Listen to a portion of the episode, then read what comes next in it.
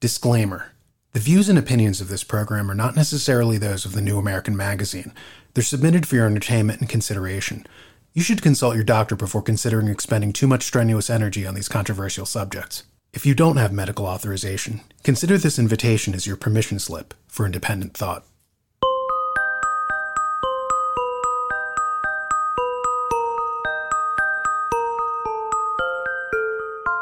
Welcome to Under the Iceberg, hosted by Daniel Natal.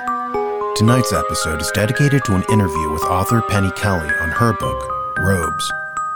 Chapter 1 The Premise Penny Kelly was a divorced mother of four when an extraordinary series of events unfolded in her life. Under the impression that she was having a nervous breakdown, she gave a start at seeing a group of little men in her home who wore monastic robes. They seemed to want to communicate with her, at first, she screwed her eyes shut and resisted any urge to interact with what she considered to be a hallucination. The little men went away. Penny thought that she had gotten rid of them, and she had for a time. Then, after a distinct interval, they returned. Panicked, she likewise rebuffed their attempts at establishing communication. As with the first time, they vanished. Eventually, they returned, however. It was at this point, at the extremity of her patience, that Penny finally said, What do you want? She imagined that if she finally talked to them, they'd go away. To her shock, they didn't. Instead, they began showing her a series of visions of the future of the world. In them, she was shown images of global turmoil. Institutions that had ruled for centuries were coming unglued. A new managerial state was emerging, run by corporations. The United States began to collapse. To humanity's relief, so did the global corporatocracy running things from behind the scenes. The solution, as it turns out, wasn't revolution, but people refusing to participate anymore in a corrupt system, whereby bankrupt corporations were using the facade of government to extract taxes from people to stanch their losses. In the aftermath of social collapse, smaller communities band together and a new decentralized model of the world takes shape. What imparts the force of conviction to these forecasts are certain things that the book predicted decades ago, like vaccine passports, corporations using organized violence in the form of goon squads to advance their interests, and little things like the future map of the United States that was shown to her, broken up into four regions which looked remarkably like Soviet analyst Igor Panarin's map of the likely disintegration of America. With that, first, let me express my gratitude, Penny, for your stopping by today. Um, did I miss anything in the summary? Any synopsis I could attempt wouldn't give it justice. So, do you want to try a synopsis of your own? Um, whoa, the synopsis. Well, that's a synopsis of the whole planet. I'm not sure I can do a good job with that, but um, basically, um, there was a there was a an avalanche of information that came in. A huge portion of that coming from these little men in brown robes. I know that sounds so hokey, but uh, that's the truth. They would appear in my kitchen or my living room or my yard and they would say, We have some pictures we want to show you. And I would look at the pictures, and at first it wasn't real smooth, but then I thought maybe they would go away if I did look at the pictures. And they continued to visit for I'm going to say 16 to 18 visits. And um, and then each time they came, I would see something different about the world, some other aspect. Uh, so the first thing was about the planet. The next thing was about uh, government uh, in the U.S. breaking up, and then the next thing was about leadership and what we needed to look for in leadership. And then there were whole visits that focused on um, health, on relationships, on sex, on education, on spirituality, on coming technology and what we could do with it. Um, it was just kind of a mind blowing period. Uh, for me and and I was really grateful when it ended because I didn't have a very good context I could put all of that into. This was 1981, 80 and 81. Um, and about 92, 1992, they came back and they said, We want you to write that down. People need to see where you're going. And I did not want to write that down. Um, and it took me about five, six years to get it all written. And then uh, they said, okay, now publish it. And I did not want to publish it. I, I said, I don't like this kind of book. Um, and that really ended up with some sort of there were several little miracles that happened here at the farm. And so finally i said okay i'll publish it. I published 20 books. That was it. That was as far as i was going to go with it. It's like okay i did my i did my deed. I published. And the result was that first 20 books went uh, like wildfire. And i ended up thinking well okay maybe this will be helpful to people to see what's going to happen and why, because there was a huge amount of information as to why each thing was going to occur, what led up to it, um, and what would be the outcome of that, or the, the best outcome of that. And so I ended up publishing it, and for probably 30 years now, it has just been um, kind of a like a constant thing. It's um, absolutely zero advertising. At first, I didn't even want to put my name on it, um, but it has taken off all over the world. So um, I really have had to kind of step back and say, okay, yeah, this this is something that we really. I didn't think it would. I didn't think it could get as bad as as they showed me it was going to get now I'm looking at that and saying, "Uh oh, I'm I'm concerned. I'm really concerned." Yeah, well, one of the things that um, jumped out at me when I was reading it, well, two things. Uh, one was the the machine elves or whatever they're called, the little men in robes who visited you, um, they they had you read Alvin Toffler's The Third Wave. And what's interesting about that is if you look at some of my presentations, I cite The Third Wave numerous times. So that jumped out at me. So, you know, that book was put in our path for both of us. Um, and uh, you know, for the audience, that's a, a book written by futurist uh, Alvin Toffler, and he, you know, is a great historian as well. And he describes, you know, kind of sociological phenomena, institutional power, and stuff like that. And so the the intelligences, the entities that spoke to Penny, basically said, you know, for you to understand, you know, for, for you to have a primer on, on what's going on, you know, read this guy. The, second thing, after you know my jaw dropping about uh, Toffler, our, our commonality with Toffler, was some of the stuff that you got right um, way back then, or I should say they got right. Um, this is a quote I'm just going to read right out of the book on page 37. It says, in the final days, although there may be some violence and anarchy, it will not be those troubles so much as it will be health that becomes the last straw for your ailing government. We will deal with the issues of health in more detail later on, but for now, we will say that all over the world, many will die of starvation or malnutrition. There will be plagues, both old and new, that arise, and many will die outright from these. There will come a time when your children will also be so ill, and your old people so sick and degenerated that those in the middle years will have great difficulty carrying on. Stretched to the limit, they will be unable to find the time and energy to work for a living because they are bravely trying to nurse the fevered children, care for and comfort the old ones, bury the dead, and keep themselves well enough to keep going. The government will try to pass laws that provide care for everyone, but this will be one of those cursed if you do, cursed if you don't situations. If the law is passed, it will bankrupt the remains of the governmental bank account much faster and bring about a quicker end, for they will not have anticipated the seriousness of the decline in overall health among their people. Later, they will complicate things even more by trying to pass laws demanding optimum levels of health, how to achieve this, and the need to prove you have good health before you can enter public and even private places. So you were describing vaccine passports. I mean, this this was insane. No one would have believed that, and like we saw this unfold in real time. And some people think that you know, well, this is you know easing up a little bit. COVID is is winding down, but now they're talking about invoking it again with monkeypox, and they're talking about invoking it again with you know any any other things down the road. Like COVID was basically the pretext to embed the infrastructure so that now they can do it more easily going forward. And I, I just wanted to play a clip for you. Um, this is a gentleman named Edward Dowd, and he, he worked for. Um, for BlackRock, which is the big, you know, in, in, investment management firm, and um, so let me let me just play what he says.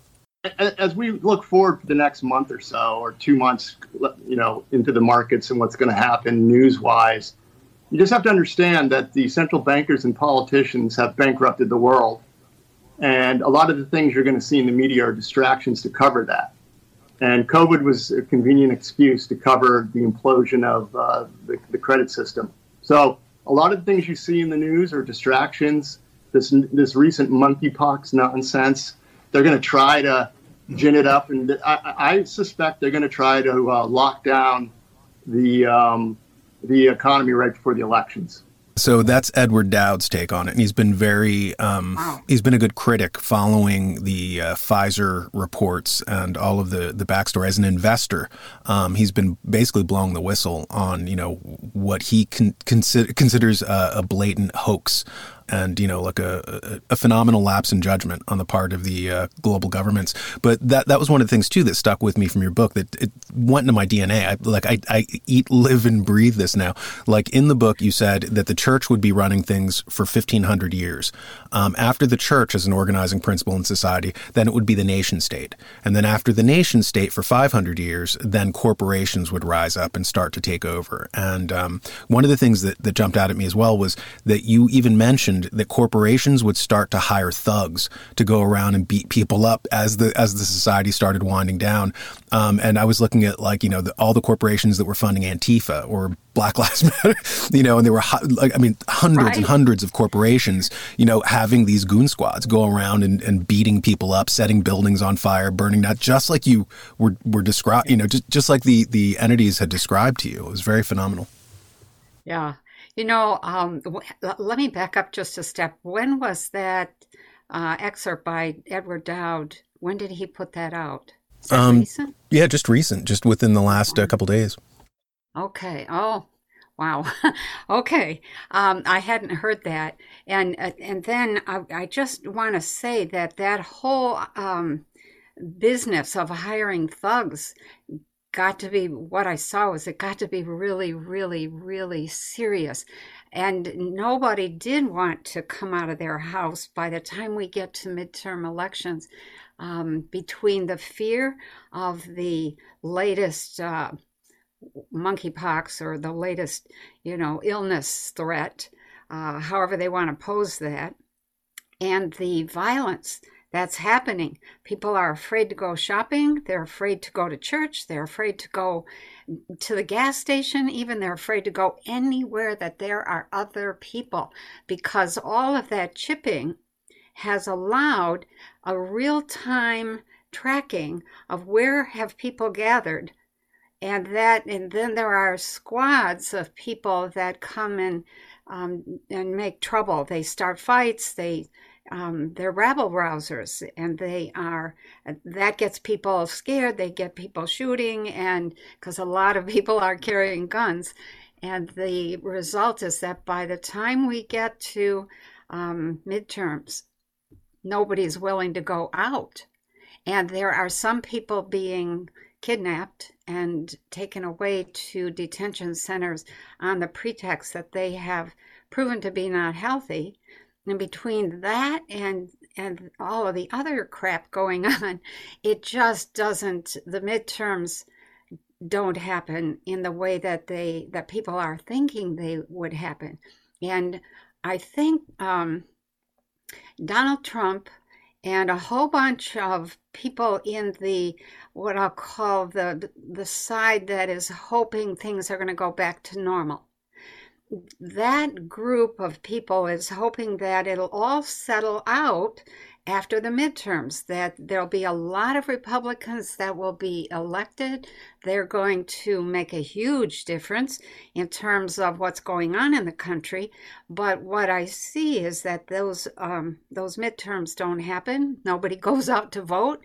It becomes an illegitimate vote, and the result is um, not good after that.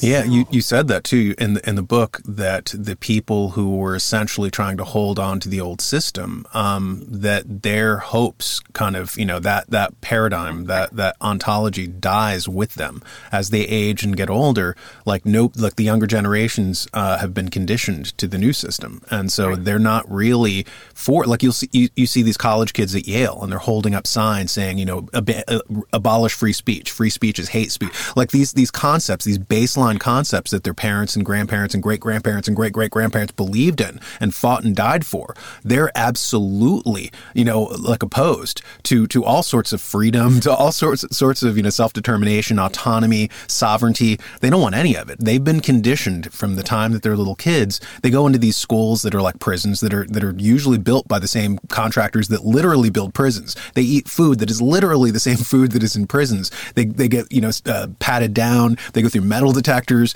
You know they, they have these broken you know dead eyed looks. You know like a prisoner staring at their shoes as they walk. They don't make eye contact, and so they've been habituated to being you know serfs. You know to not being free people, and and and in fact to being afraid of freedom. To being told, well, if there's freedom, racists will take over, and Hitler and freedom will you know states' rights will lead to to slavery, and you know so they, so they're very very uh, opposed to the old paradigm of, of, of a free people and independent people.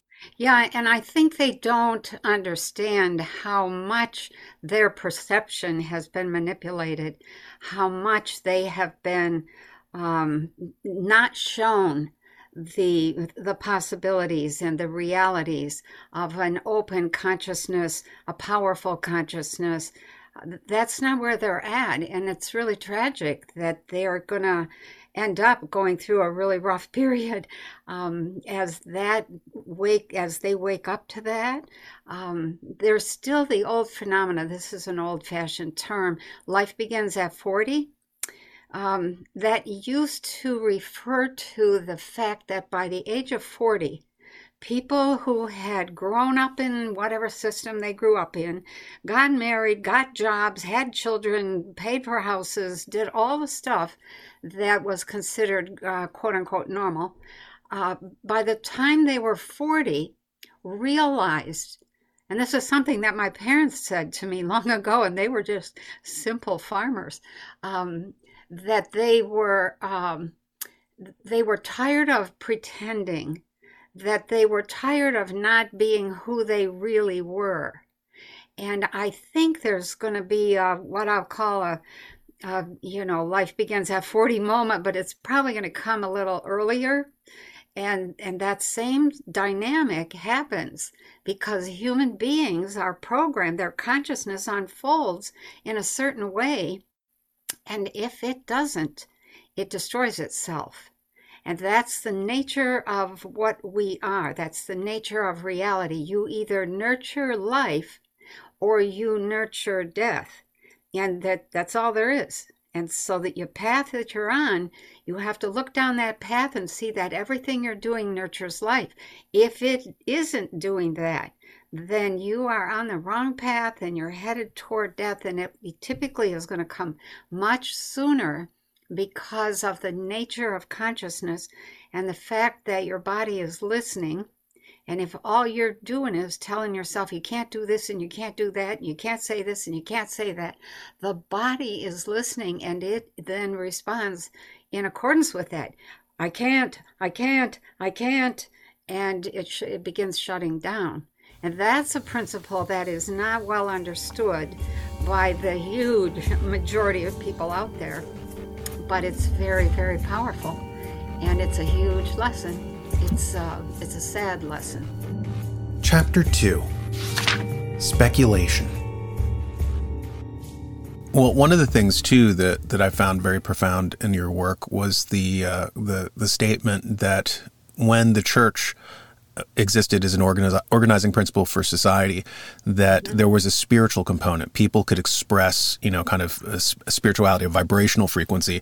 Like for instance if their life was hard they could say oh well i'm doing this for god right? There was some spiritual component.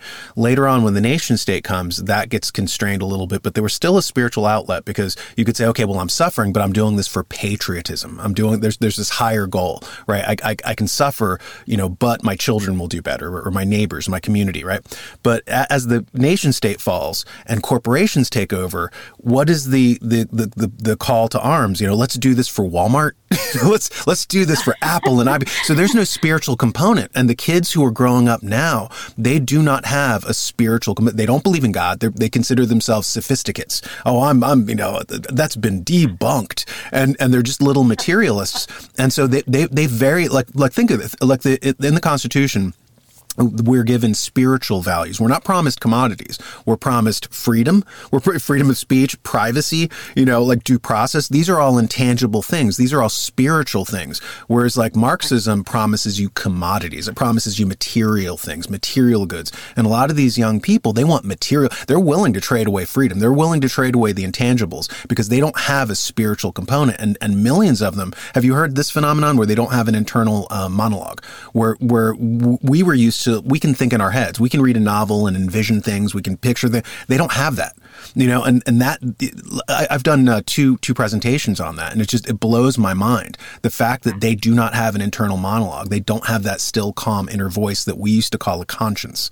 You know that that links us to God or or to something higher than ourselves, and it's it's very you know alarming. Yeah. Yeah, it is. That's the essence of the zombie apocalypse. so, um, you end up with, uh, and and that actually that's why you know I've been teaching for 40 years now. I actually left my job as an engineer at Chrysler, went back to school to study the brain, the mind, consciousness, perception, cognition, all that stuff because I had to know what the heck is going on with my consciousness, that I have no boundaries and I can see into the future and i can i know what people are thinking you know all this stuff that was really really uncomfortable for me. There's i had no training and no teaching as to how do you deal with that? How do you think about that? How do you sleep? Eh, and the other thing about consciousness is it's always on. It's never off. We go to bed at night, consciousness goes off to do other things, and we get up in the morning and say, Oh, I had a dream. You can escape this particular reality system, but you can't escape the matrix of the self, which is a whole assortment or arrangement of frequencies, and frequencies are consciousness. That's no, that's very profound, and it leads into what I wanted to ask you as well. You mentioned frequencies, and that was one of the things that the uh, little men in the robes said to you all those years ago. They they basically said that um, the organizational, you know, structure of the society. As I alluded to before, when it was under the church, there was a vibrational frequency that the people could give give off, right, and it, it fed the earth. There was there was a, a back and forth, right, um, and this lessened a little bit with the nation state, and it's lessening, you know, very much more so in our consumerist, materialist society where there's no spiritual outlet at all, and uh, so so the the little men told you that the system is under such stress that if you keep going on this path, uh, you know, that, you know, shutting off frequencies, manipulating frequencies, messing things up, that er- the earth itself will, you know, possibly, you know, react by, you know, unleashing a cataclysm to kind of reset us.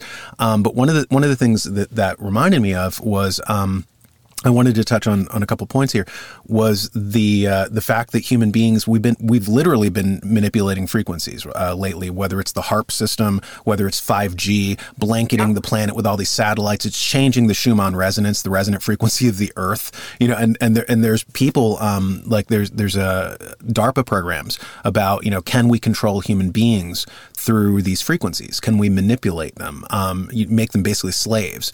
And so that there, there's a, a group of hardcore group of technocrats who they they want to use these technologies not to free people but to enslave them to make little robots non-playable characters and uh, one of the things let me see i have some notes here and I wanted to, to touch on this because it leads into another thing that you pointed out in the book. You were talking about something very profound, and this stayed with me as well. Um, you were talking about plants, the nature of plants, and that plants have a frequency, a vibrational frequency. And we have been in a, in a materialistic age since the 1600s, um, since the the uh, emergence of what we would consider, you know, science.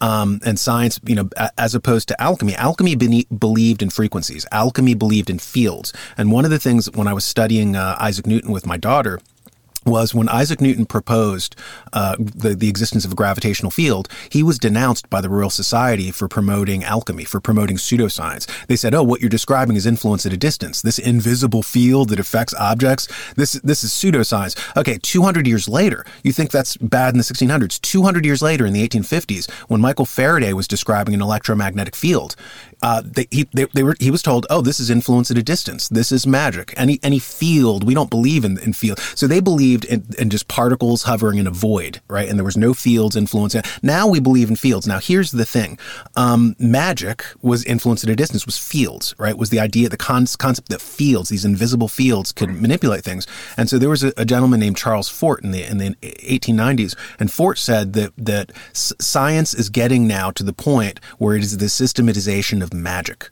In other words, fields, right? So now they're using fields to manipulate people. They're using uh, they call it magnetic uh, cranial resonance, where they're they're using magnetic fields and it can actually change your your moods, your perceptions. They, there's an article that the Guardian had that said that they can they can turn off your belief in God. They can turn off your fear of migrants, you know, by by subjecting you to these fields, and they're very you know hell bent on on creating this system of, of where the blanket is is you know covered in these fields, and all the people are just like little slaves. And it just when I when I was reading robes and and the interdimensionals were talking to you. And they were like this is why the system has to crash because you're you're choking off the actual energy that the earth requires that that, that, that the system needs you know? And uh, you know if, if you don't stop there's going to be bad things.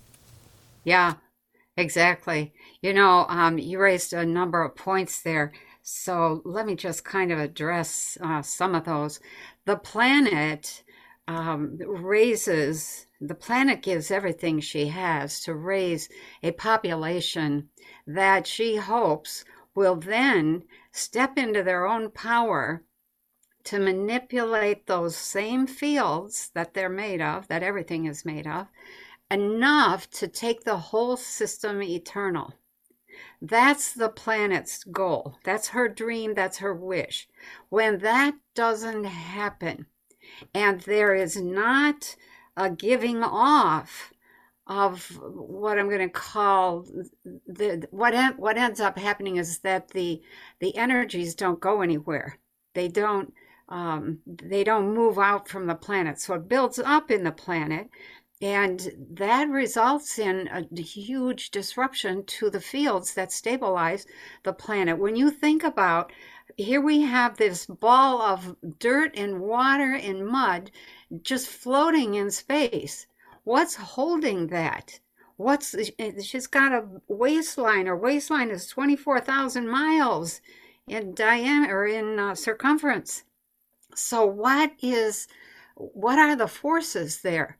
There those forces are incredibly powerful and they are the same forces that we exist with and through. So the planet is in communication with us, but we're not in communication with it. And so she gives everything she's got. And when things build up to a certain point, then the relationship ends and the planet rolls or she bobbles around. That was what the robes showed me.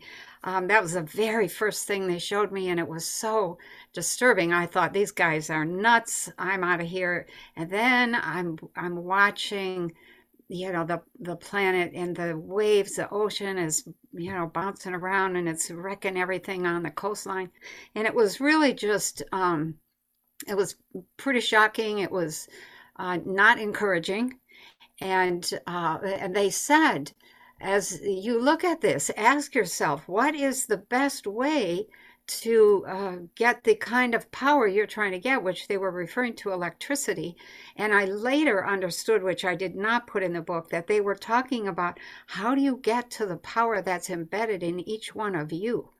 That's where the real power is. That's the power of consciousness because consciousness is able to manipulate fields, period, hands down. So, that whole thing about the planet bobbling around in space and causing all kinds of uproar is a real concern.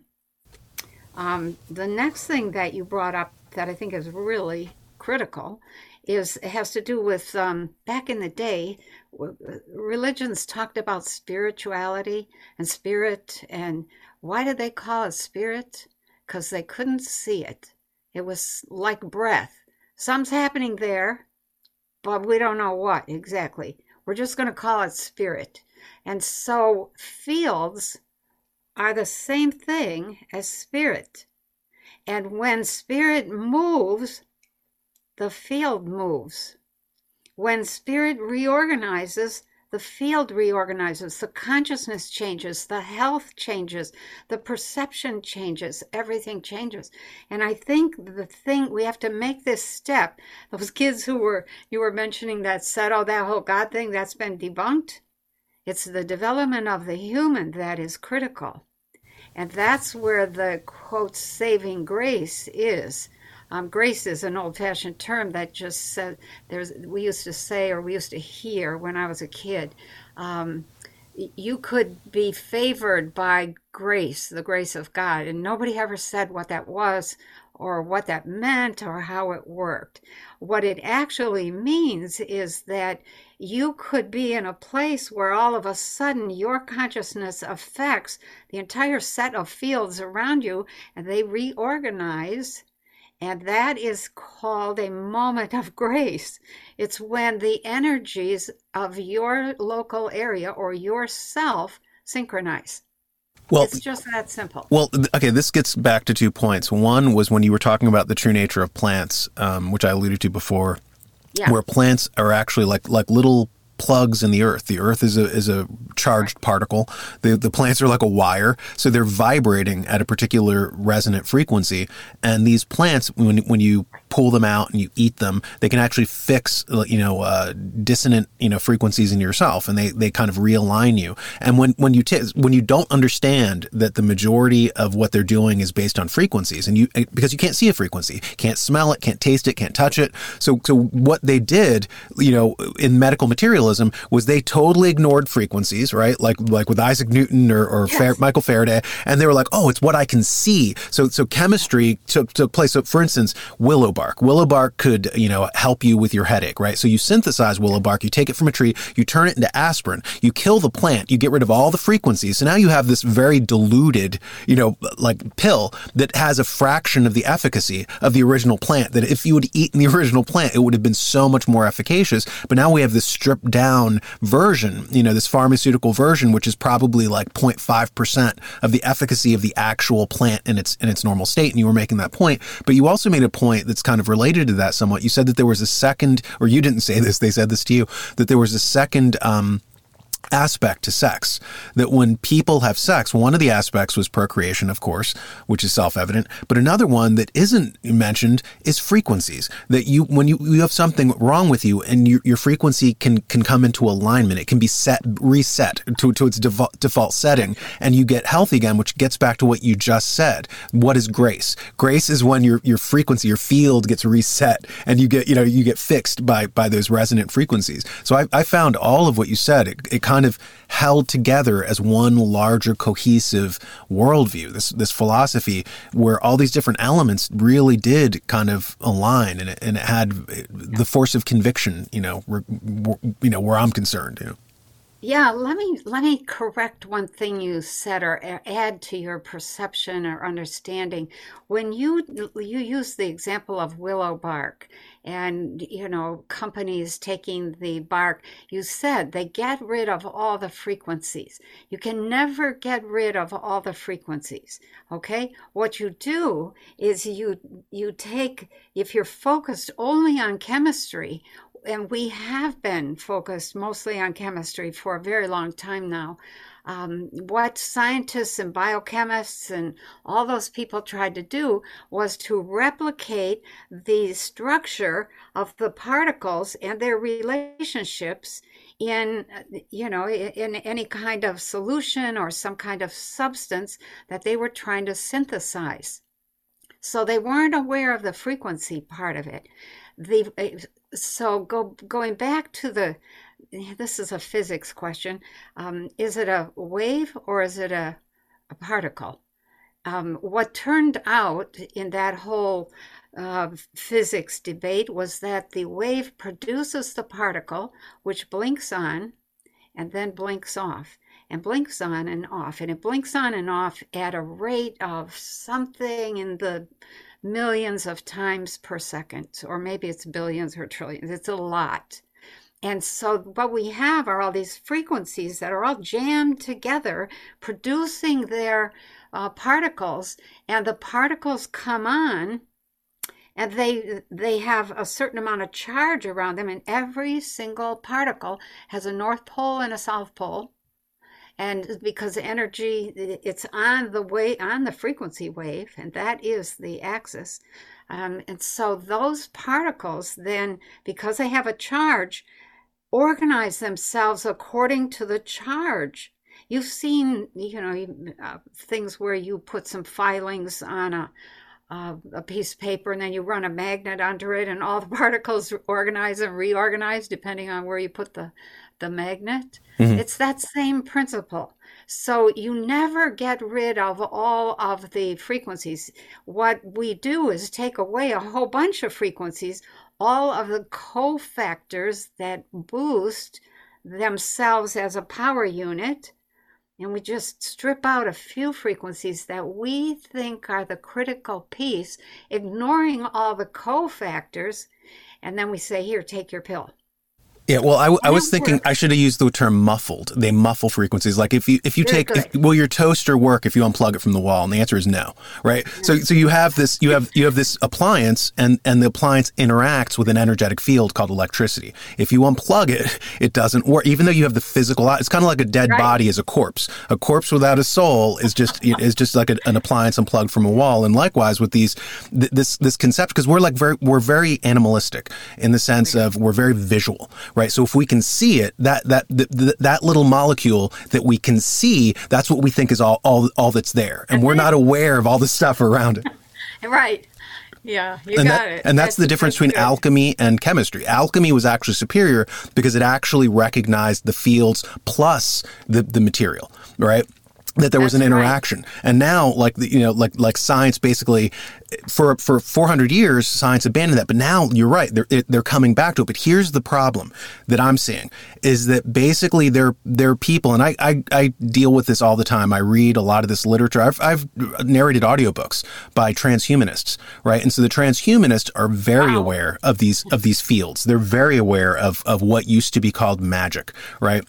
A lot, right. But a lot of these people are very dark. A lot of these people openly call, like I, I narrated an audiobook by a gentleman named J- Jason Reza Jorjani, and he said, well, the rest of the transhumanist community wants to kill 90% of the planet. I want to kill 99% of the planet oh, so that only, only the, the most evolved of us can, can continue on. So these are the people who are, who are conscious of the fields and they're using the fields to turn you into a slave. They're turning, using the fields. To, they're very, they have this very, so, so what, what we have here is this, this dichotomy where I was talking to a, a friend of mine who was a, a, Baptist, a devout Baptist, and I was talking to her about the Holy Spirit because I do believe, like I, in fact, I was talking to her about your book, in fact, and and and she's of that bet. Oh, it's demons. It's got to be demons, and she's getting tricked. And I, I was like, no, I don't think so because I I still do believe that what Christianity called Holy Spirit is is real. I believe that, and I believe it never went away. And I don't think that there even in even in the Bible in the Book of Acts, it doesn't talk about it ever going away. So even even our institutionalized religion has become this materialistic thing where they they no longer believe in, in spirit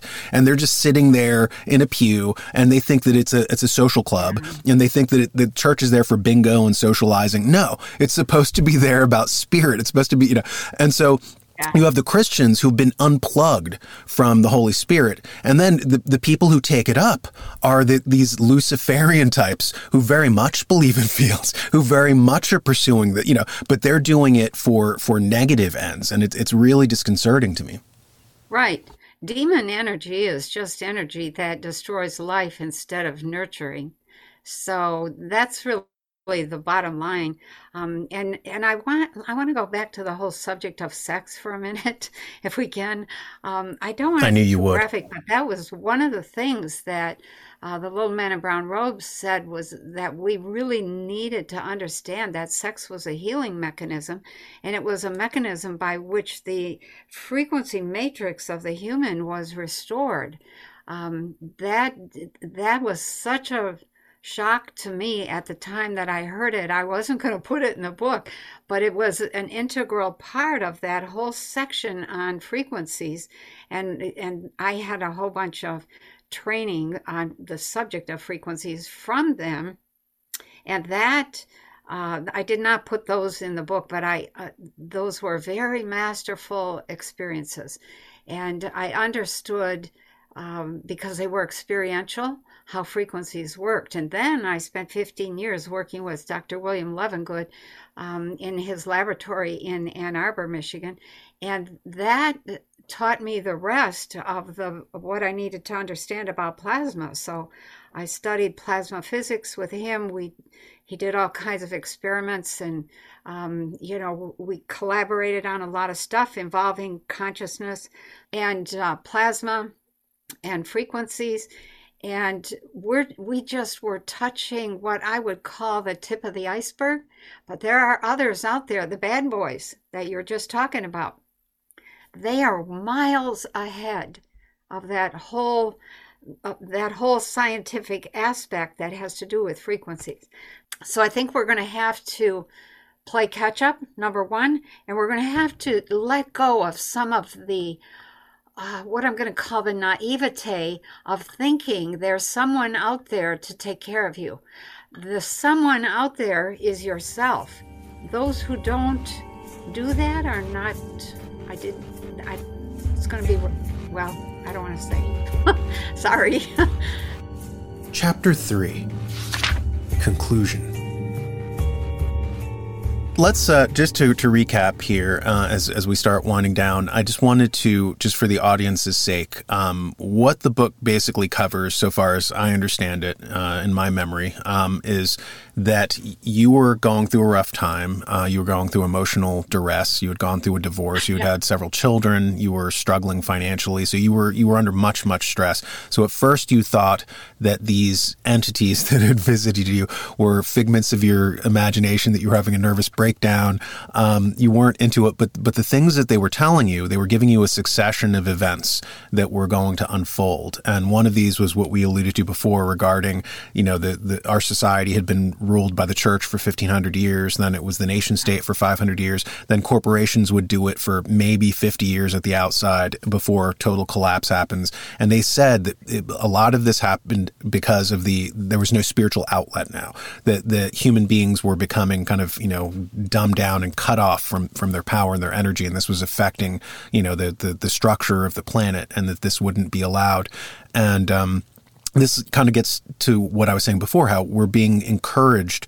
Like there's there's there's this growing, you know, dichotomy where the bad guys are are studying this stuff and they're they're they're weaponizing it. They are, you know, like like Charles Fort, the quote I said before, the systematization of magic, right? Where they're they're using fields, you know, like uh, you mentioned, uh, you know, quantum mechanics, like quantum entanglement and stuff with the fields, the vibrational f- fields, and uh, that the, Einstein famously said, you know, he called uh, quantum mechanics, you know spooky influence at a distance, which is magic influence at a distance. You know, so so they're they're yeah they're they're they're they're systematizing this, whereas the other people are told they're they're being lied to and being dumbed down and being told, oh no, the sophisticated thing is there's no fields, there's no God, there's no spiritual dimension. You are just you know like an animal who eats and, and breathes and excretes, and that's it, and that's all. And, and meanwhile, the, the the the people who are running the society don't believe any of that. The people who are running the society are actually taking all of this extremely seriously. Seriously, they're they're funding it the trillions of dollars in, in research programs, DARPA programs, university programs, so that they can get this down, so that they can manipulate people with frequencies. I I was uh, uh noted. I was wondering. This is my personal kind of conspiracy theory. I was wondering if what they're doing right now with, uh, you know, kind of gene therapies that they're giving people and people are finding graphene oxide and all these conductive materials that are being injected into people's bodies. And, you know, if, if, if that allows them to be manipulated even better through radio frequencies, if you have this metal, there was a gentleman in the 1940s named Jose Delgado and he worked for the CIA. He was at Yale and uh, he created the Jose Delgado devices.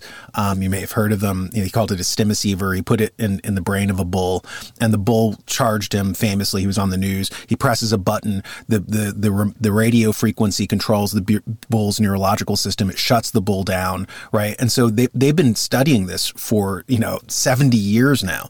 Where where we if we can get you know uh, devices in people, then we can manipulate them with frequencies and you know and so and so the, the the technology has gone apace. You know it's very sophisticated. And now you don't need a palm-sized stimoceiver. Now it's nanoparticles. They can inject you with nanoparticles. They can That's pick right. up these frequencies. Yeah so they're getting extremely sophisticated and they're, they're starting to roll it out now. And so basically what you know what the the robe people were telling you was that basically if, if we don't stop this, then the earth is going to step in to stop it because it's it's getting destructive and and the the earth needs our resonant frequencies. The earth needs our spirituality. These people are closing it. it off. You got it. Very good. Yeah. Um, one of the things that they emphasized again and again, um, you know, this was not my kind of thinking back then. Uh, I I joke around, but it's not really much of a joke. I didn't really read anything other than romance novels back then, and and go to work and do my job and and et cetera, et cetera. Um, I wasn't, I didn't care about the earth. I didn't care about the people. I didn't care about what was happening politically. I didn't care about, I didn't see it. I, I never looked at it. And, and what they said was that is the problem. That is an immature state. You are responsible for your reality system. And the reason your system is going to collapse is because you have not matured. And that whole business of growing up, taking responsibility, means taking your own power in hand. And they they were very clear about that being the goal. I was, even though I didn't understand it right when they were telling it to me, later I began to understand. Later, it took 17 years for me to figure out, oh, that's what, that's what this is about. Oh, that, oh, oh, oh, oh. Um, so that whole maturity thing is a big issue. We have to grow up and grow up fast. So we have to come to a place where we grow up where we look around, where we see the world as it is, and we take responsibility for what we are creating. And people sitting back, waiting for the whole thing to go back to normal, um, I have to say they're going to be the cause of the whole thing collapsing because they take no responsibility and no action. Now, they may think they're taking responsibility for not bringing violence, not doing this, not getting upset, not getting ahead of the game. I've heard a few people use that term, but they aren't taking their own power in hand. They aren't taking responsibility for what's happening. No, they're waiting for to, for somebody to do something. Yeah, that's exact. That's exactly the point. Uh, you know, when you outsource your agency to uh, the Catholic Church, as an example, or you out outsource it to a, a, nation state, and you're like, oh, they'll take care of me. They'll, you know, I, I can just sit on my couch and they'll do it. And they're they're eh, like uh, John Stuart Mill talked about that in Considerations on Representative Government in 1861. He said that a republic requires an active populace right? So you have to vote, you have to do jury duty, you have to be active in your community. He said, in a despotism, however, all that is required of you is to be passive. And That's he right. and he even describes. He said, "What what is an active person?" He says, "An active person is somebody who, when he sees something wrong with himself, he changes it. A passive yeah. person, when they see something wrong with themselves, they blame others for the for the thing." And so I'm looking at like the young people right now, and they're told, "Okay, well, if your life isn't going well, that's because the patriarchy, men held you down, or if things aren't going for you, what you know, well, it's because the whitey whitey guy." You know, and they're being taught this is this is passivity training, and this is the training yeah. for a populace of serfs in a in a in an authoritarian state, and that's basically where we're heading. But the good news is, just for the audience listening to this, the good news is that the collapse will basically preclude we're coming toward a, a systemic collapse. Uh, they the the robes guys saw foresaw um, that the United States would initially break up into like four regions, and then it'll break up even further. On the other side of the collapse will be communities reconstituting called families. They'll they'll call themselves, and there might be up to 200 people or sometimes 2,000 people, but they'll be very like small city states like we had in Athens. You know, so it's a much more natural, you know, organic uh, organizational structure rather than these big behemoth centralized organizational structures that no longer are responsive to the people inside of them and in fact are antithetical to the people you know they want them dead. They want population reduction. You know, so when your government starts talking about population reduction, about you know reducing its citizens, then your your government has gone off track. You know, and and so l- luckily collapse is coming. That will be hard, but on the other side of that, what you were, what you, the vision that you were shown was that there there might be a, a spiritual renaissance. You know. I yeah, not only that, I think the big failing from my point of view is that yeah, we have a whole bunch of problems that we have evolved into and instead of looking at those and saying let's go beyond, we're saying how do we go back? How do we how do we restore what was? And that's not the proper way to look at it. They said your your biggest issue is going to be people that are driving forward looking in the rearview mirror. You can't get anywhere doing that. That's a brilliant and, metaphor. Yeah and that was something that stuck with me just I, I, I over and over I've thought, oh my gosh, um, and so I've been busy, you know, writing this last year two, putting out other stuff that says, hey, how about this? When your consciousness is no longer fettered by the kind of humanity consciousness that is so common that it, that it doesn't go anywhere, doesn't have any capacity, then you don't see what's possible. And that, I think, is what I've been trying to share is this is what I want and this is what I know and this is what I think and this is what I've experienced and this is so we have a lot of work ahead of us and that work is going to be envisioning what's possible. Not going back to say how do we fix this it's how do we evolve this? How do we go forward into something even better? What have we learned from where we're at? And if we don't start asking that soon, we're not going anywhere. We're just going to go down. No, that's that's a great point. I wanted to ask you too, uh, really quickly. Um, I, had a, I, had a, friend who I gave your book to, and the friend was just as impressed as I was uh, in a life changing way. Um, and I don't, I don't usually, I'm not saying that to flatter you, but yeah, everybody who's read your your work, uh, it's had the same effect so far as I've seen. Um, but he he asked. Um, this is the question he wanted me to ask you. Certain people have predicted that there will be a reverse migration from the West. Have you seen any visions of floods of people rushing back to Latin America, as an example, from the United States? You know, do you, do you think that something like that is going to happen as the system breaks down? Yeah, I have seen that. Um, there are two things that really struck me when I was with the robes. I have continued to look to see have we changed it? Because reality is dynamic. You get enough consciousnesses working together, you can change some things. And when you can't change it, you have to prepare. And so those are the choices. But in the looking to see, have we managed to get enough consciousness together to change the trajectory? No, not yet. Um, it's over, well, from next April forward through 30, 2032. Um, it really, it's, there's a lot of stuff happening with the planet. Um, there's water in strange places that would never had water before. Uh, there are there are very fewer. There's a lot fewer people. Um, there's a lot of uh, what I'll call small shifts in the land masses, real small. Nothing massive, um, like the world rolling over, um, but they're just as effective. When you have, and the planet is always renewing and restoring herself, always. Um, so land rises and land falls. And that's something that we have not admitted that what do we do? We oh, it's climate change. We got this climate change, and and our land is sinking. We're going under. Well, that's normal. What other land is rising? Um, the land in the over by Yellowstone is rising. Oh, it's the volcano. Yeah, maybe it is, but it's still rising. Other places have the seafloor has been tracked just in the last year, rising a thousand feet down by Australia. That's huge.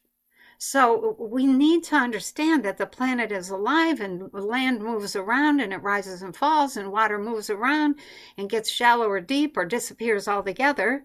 Um, that's the nature of life. And I think we need to live much more lightly and in a much more mobile fashion in order to be ready to deal with whatever is coming our way. And there are periods, and we're in one of those periods where there's a lot of shifting going on. This is meant to be a, a period of big shift, but um, at the very least, there will be little shifts, and I see those starting next year. So uh, just be, be, um, live lightly, make wise choices. And with that, I think I'll end the interview here. It's a good place to draw to a conclusion. I'd like to thank our guest, Penny Kelly, whose website, consciousnessonfire.com, is a great place to see her work. You can also buy her book, Robes, online or at any fine bookstore. And I'd like to thank our listeners for stopping by. As for me, I'm Daniel Natal, and I'll see you next time on Under the Iceberg.